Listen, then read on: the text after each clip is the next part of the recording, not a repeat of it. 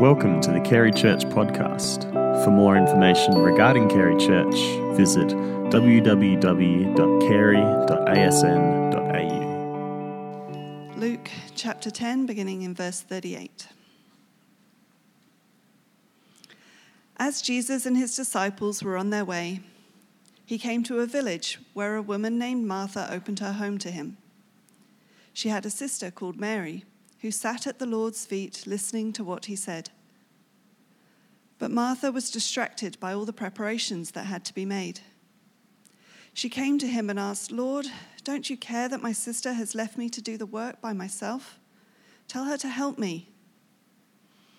Martha, Martha, the Lord answered, you are worried and upset about many things, but few things are needed, or indeed only one. Mary has chosen what is better, and it will not be taken from her.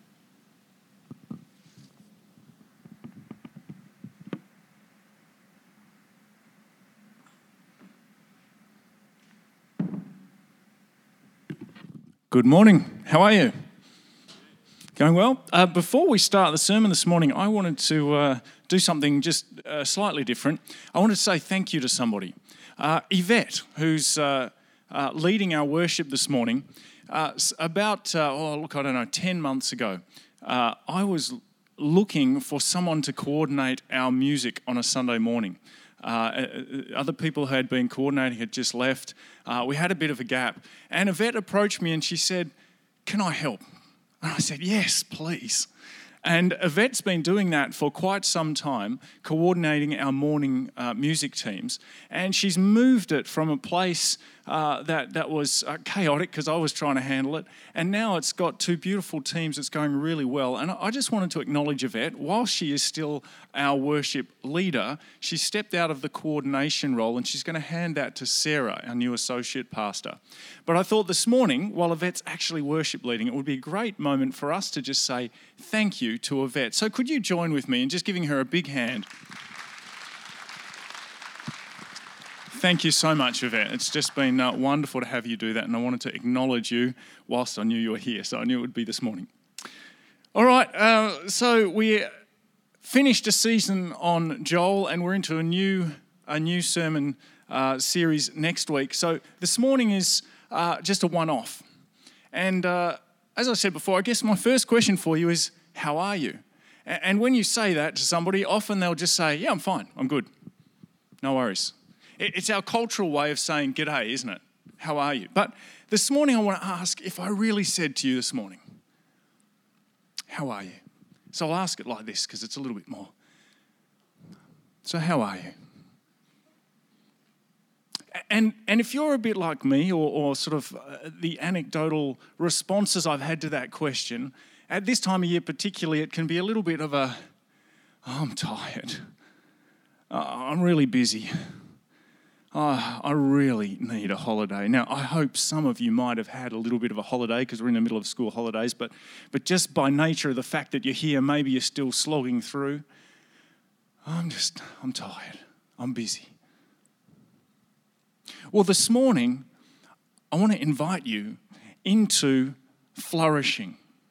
And it's actually not my invitation, but I want us to spend a moment this morning, just, just a short time, recognizing that each of us, each of you here this morning, and I, all of us are invited to flourish here and now. And it's actually not my invitation, of course. The invitation comes from Jesus. I'm going to read that in a minute. sounds awesome. I hope you think that's awesome. And so now's the moment to get out your notebooks, get out your phone, and start to be engaged with what God's going to say to us this morning. Here is Jesus' invitation. It comes from John chapter 10, verse 10. Jesus said, I have come that they may have life and have it to the full. We are the they, if that makes sense. Jesus said, I have come that they may have life and have it to the full. Now, this is the life that's full of love, joy, peace, patience, kindness, goodness, gentleness, faith, control, faithfulness. You know that. You know all the stuff. All of those really great things.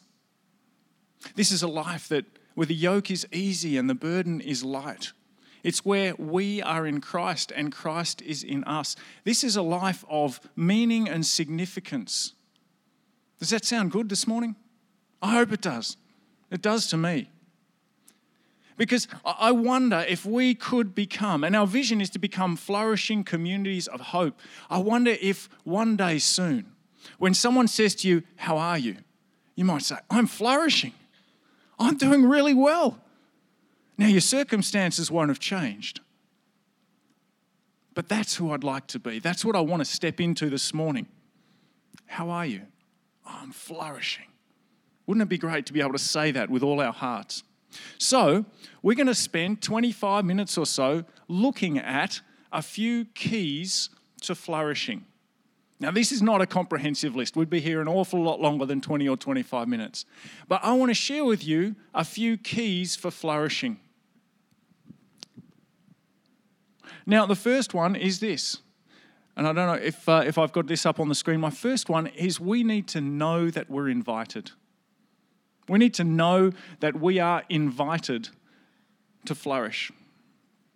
Someone told me a story recently of a, a group of tourists that went to India. And they uh, got on the train, they're going to see the Taj Mahal, you know, that iconic, incredible building in India. And these tourists, they're on the train and they're heading towards the Taj Mahal. The train stopped. Uh, it wasn't at a station, it was not a planned stop. The train stopped.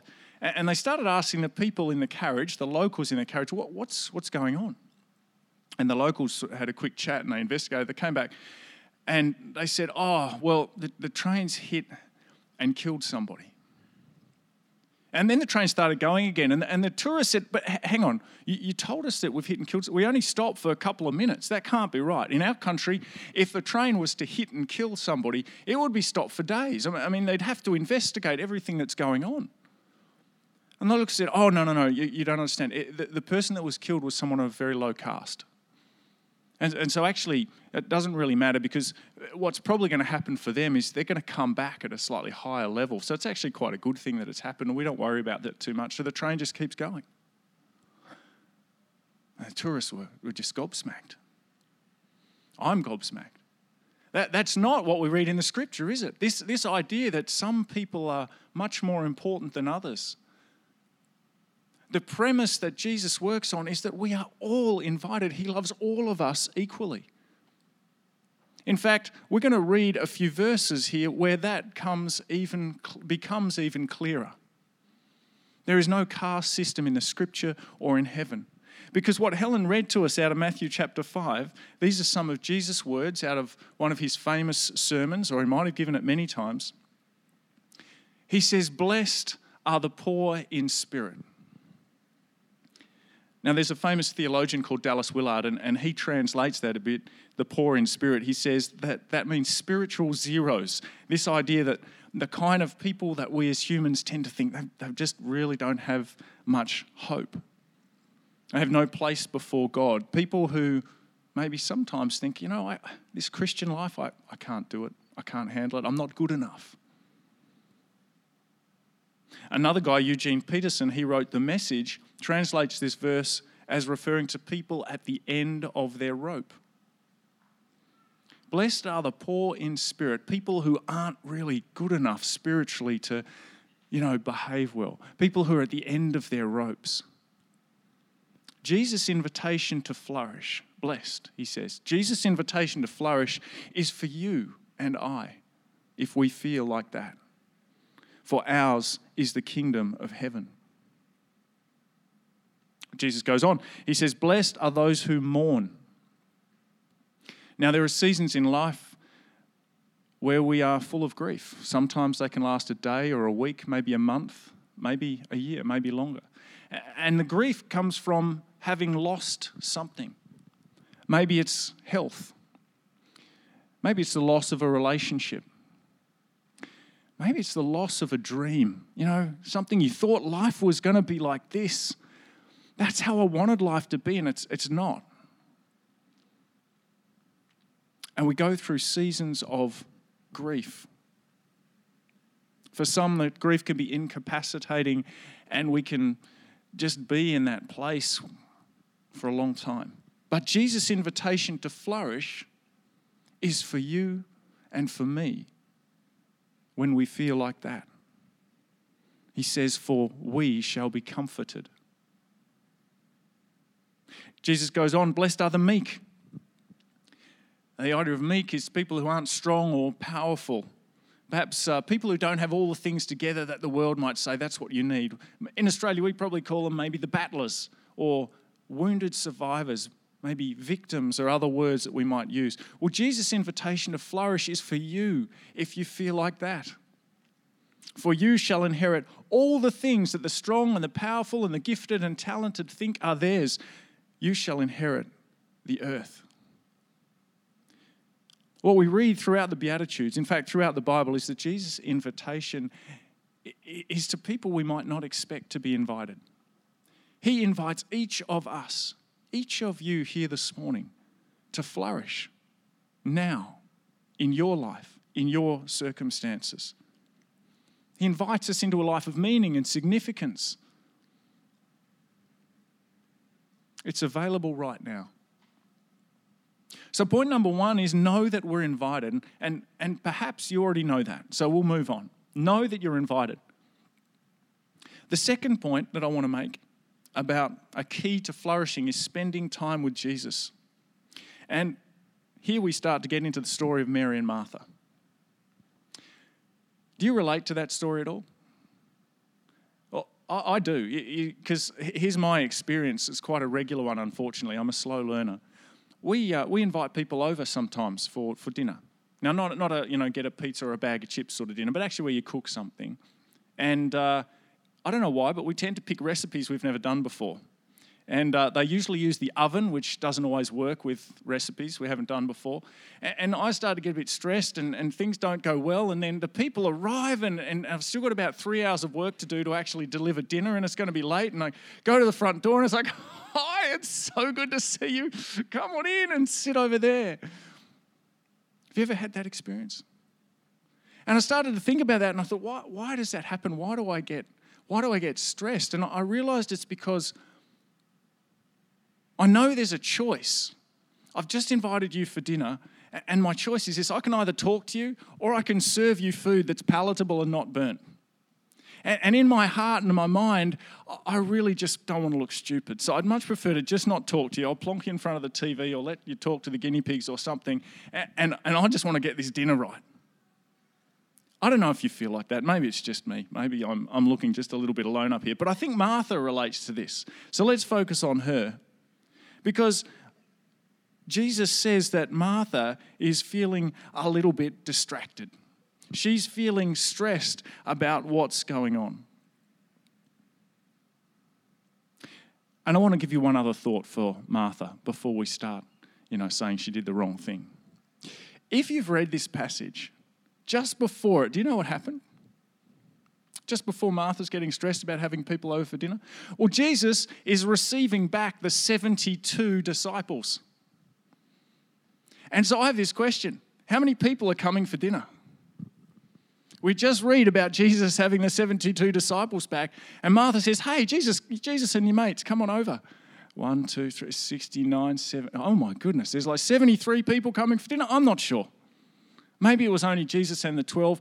But you can start to understand when you've got Jesus coming and you've got a lot of people coming, you might be getting a little bit stressed, even if you don't handle dinner parties like I do.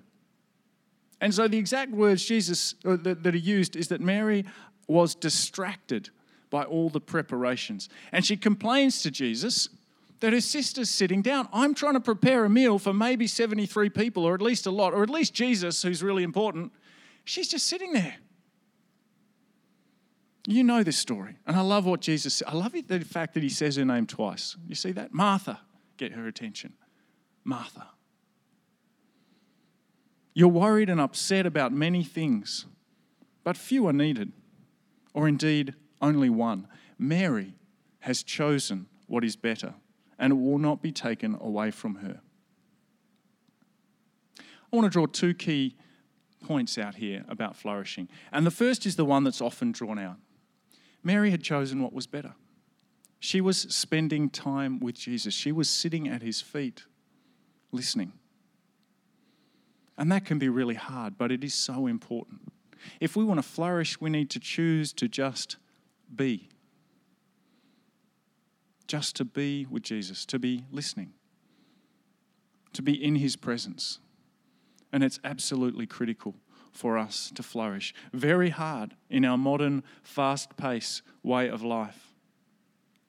But that is central.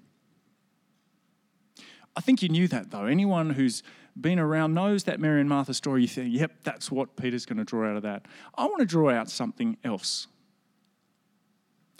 I want to, I want to read this in a slightly different way. Because my question, feeling like Martha, is what was Martha supposed to do? Do you read this passage as Jesus saying to Martha, You should have been sitting at my feet too?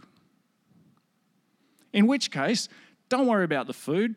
We're all hungry. We've been walking around Israel for a long time, but we're not hungry. Don't worry about it. We'll just sit and listen to Jesus. Is that what he's saying to Martha? Was that the ideal thing? Is this passage anti serving? Well, let's look carefully at the words. Jesus' words to Martha are You are worried and upset about many things. Worried and upset about many things. So, so here's what I see. I, I wonder if Jesus is actually pointing out to Martha that what's going on here is there are circumstances and you're getting stressed about them and viewing them in a certain way that's causing you to not see what's actually going on. Because what Martha's doing is preparing a meal that her sister and probably others are therefore able to be with Jesus. Martha is serving and could have had a mindset of saying, you know what, I know that this is hard. I'm going to be able to sit with Jesus soon, but I'm facilitating something going on here which is really special. She had the privilege of being in a place of enabling, of serving others that they might be blessed. And I see an analogy in my life and perhaps in yours for that. You know, I think we can go through life, if you're a parent, we can go through life with our kids stressed and worried and distracted. It's hard. Circumstances are difficult when you've got little kids, big kids. I'm finding it, you know, it still gets hard just as they grow. And our mindset can be one just like Martha's of saying, Oh, it's not going right. I just don't get any time to sit with Jesus. Instead of, what I'm doing is this amazing thing that I've been called into to serve and disciple and grow and steward and provide an opportunity for my family in the midst of the chaos and the circumstance. Or how about your job? Uh, perhaps you work in a job or maybe you're studying, but the main thing that you do with your time, and, and I wonder if for you it's as significant and as important as you would like it to be. Because I've certainly worked in, for, during times where I've been tempted to think, you know, this job, it's not that significant, it's not that important. But what we miss is that that's the job God has, God has us in right now, in this place, in this time. And we can miss then the opportunity to be serving the people that we come into contact with in that job, whatever that job is. So I want to share with you my thought that there is a huge significance in serving, a significance in serving other people and the way that we think about what we're actually facilitating for them. Paul says this to the Ephesians in chapter 2, verse 10 of, of his letter to the Ephesians. He says, We are God's handiwork, created in Christ to do good works. We, his handiwork, he's made us, and we're actually created to do good works. We're created to serve. I would suggest to you that we flourish when we serve. When we serve others, and let me extend that into serving the church. The church is referred to in the Bible as the body of Christ, it's Christ's bride. Also in Ephesians, Paul says that Jesus gave his life for the church. And this church, not just Carey, but the church universal, is tasked with this amazing thing of sharing God's love, of reaching out to people and sharing who God is and the reconciliation that he wants for the world serving in that church, in fact, serving in this church, Carey, has enormous possibilities There are people serving over in the other building. They are growing people, young people who are coming to know more and more. And perhaps this morning is a crucial and pivotal moment for one child over there. And those people are serving and they are helping somebody come to a new relationship with the King of the universe. Isn't that amazing? And when you put it like that, don't you think, I want to, I want to be part of that? There are so many other ministries that we have here at church. Ministries called MOPS, where people from the community come in and they get to just soak for a couple of hours. Ministries in Banksia Hill Detention Centre. So many different ministries. Or perhaps you're someone who served here this morning. Perhaps you were, and I can't remember who was on the door this morning, or you're Mel on AV, or Dave on sound, or one of our musicians. Do you know what you're doing when you serve on a Sunday morning? It's kind of what Martha was doing. You are providing a place. You are part of providing a place, serving others where they can step in, where we can step in, where you, even when you're serving, can step in to a closer relationship with Jesus Christ. Wow. We serve, we flourish when we serve. So I want to urge you, and I'm not usually this directive, but as your pastor, I want to urge you to step into serving, to step into the mindset of serving where you have been placed, to step into serving at church, because it will be good for others. But it will also help you flourish. And when you serve as part of the community of God, it helps that community flourish. Okay, so maybe that sounds great, but perhaps you're sitting there thinking, yep, you know what, that, that's really excellent, but I don't have a lot of time. And that's fair. You might also be thinking, Peter, you, you just don't understand my life. My life is so full and so busy. And that's probably true. I, I don't understand how busy your life is. But I wanted to share with you a little bit of research that I've done.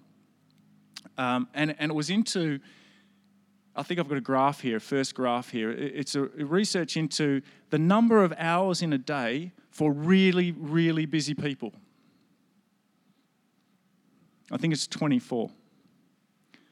And I did a bit more research, I kept going.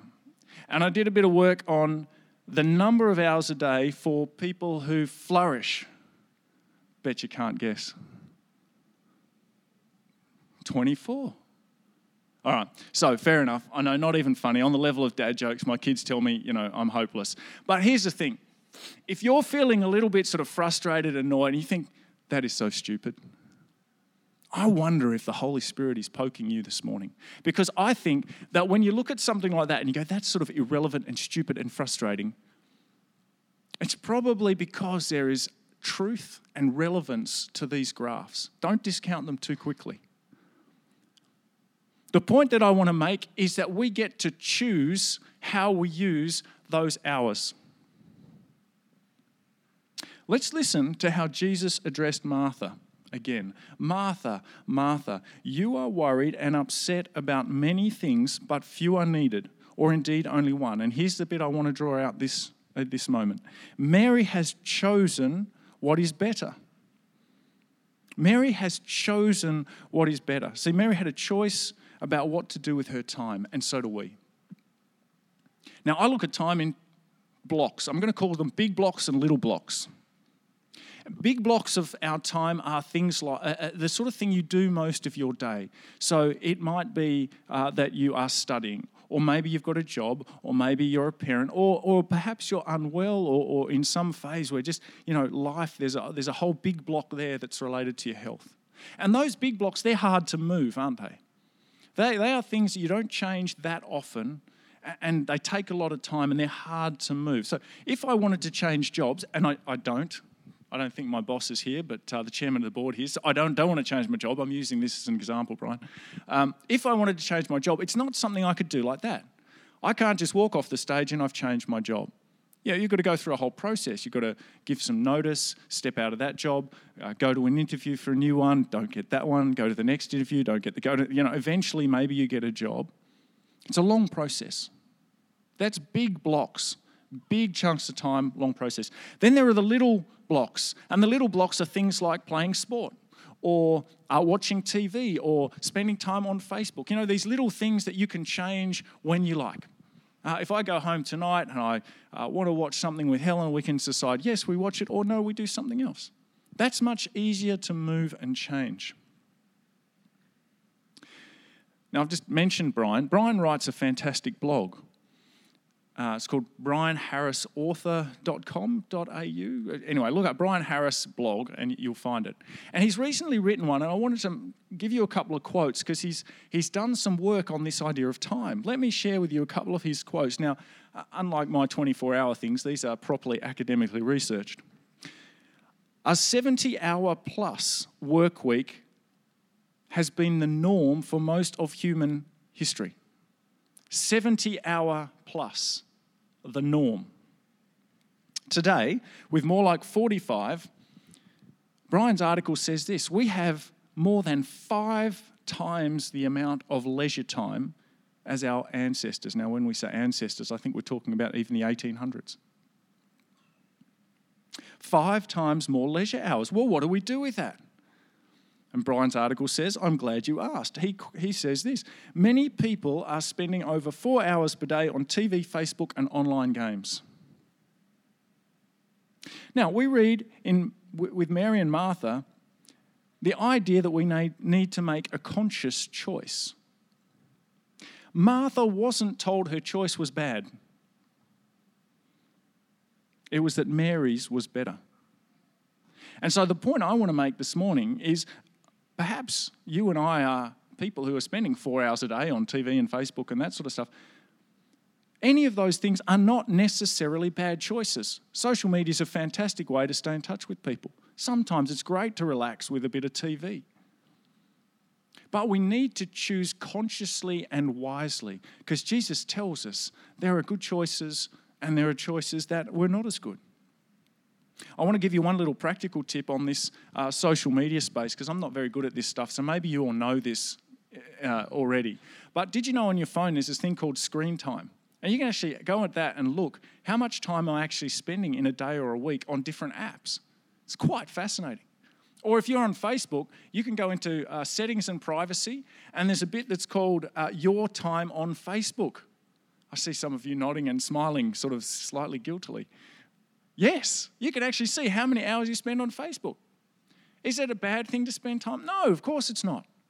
But we need to choose consciously and wisely. And the question I want you to think about is Is the time I'm spending on the things that I'm doing helping me to flourish?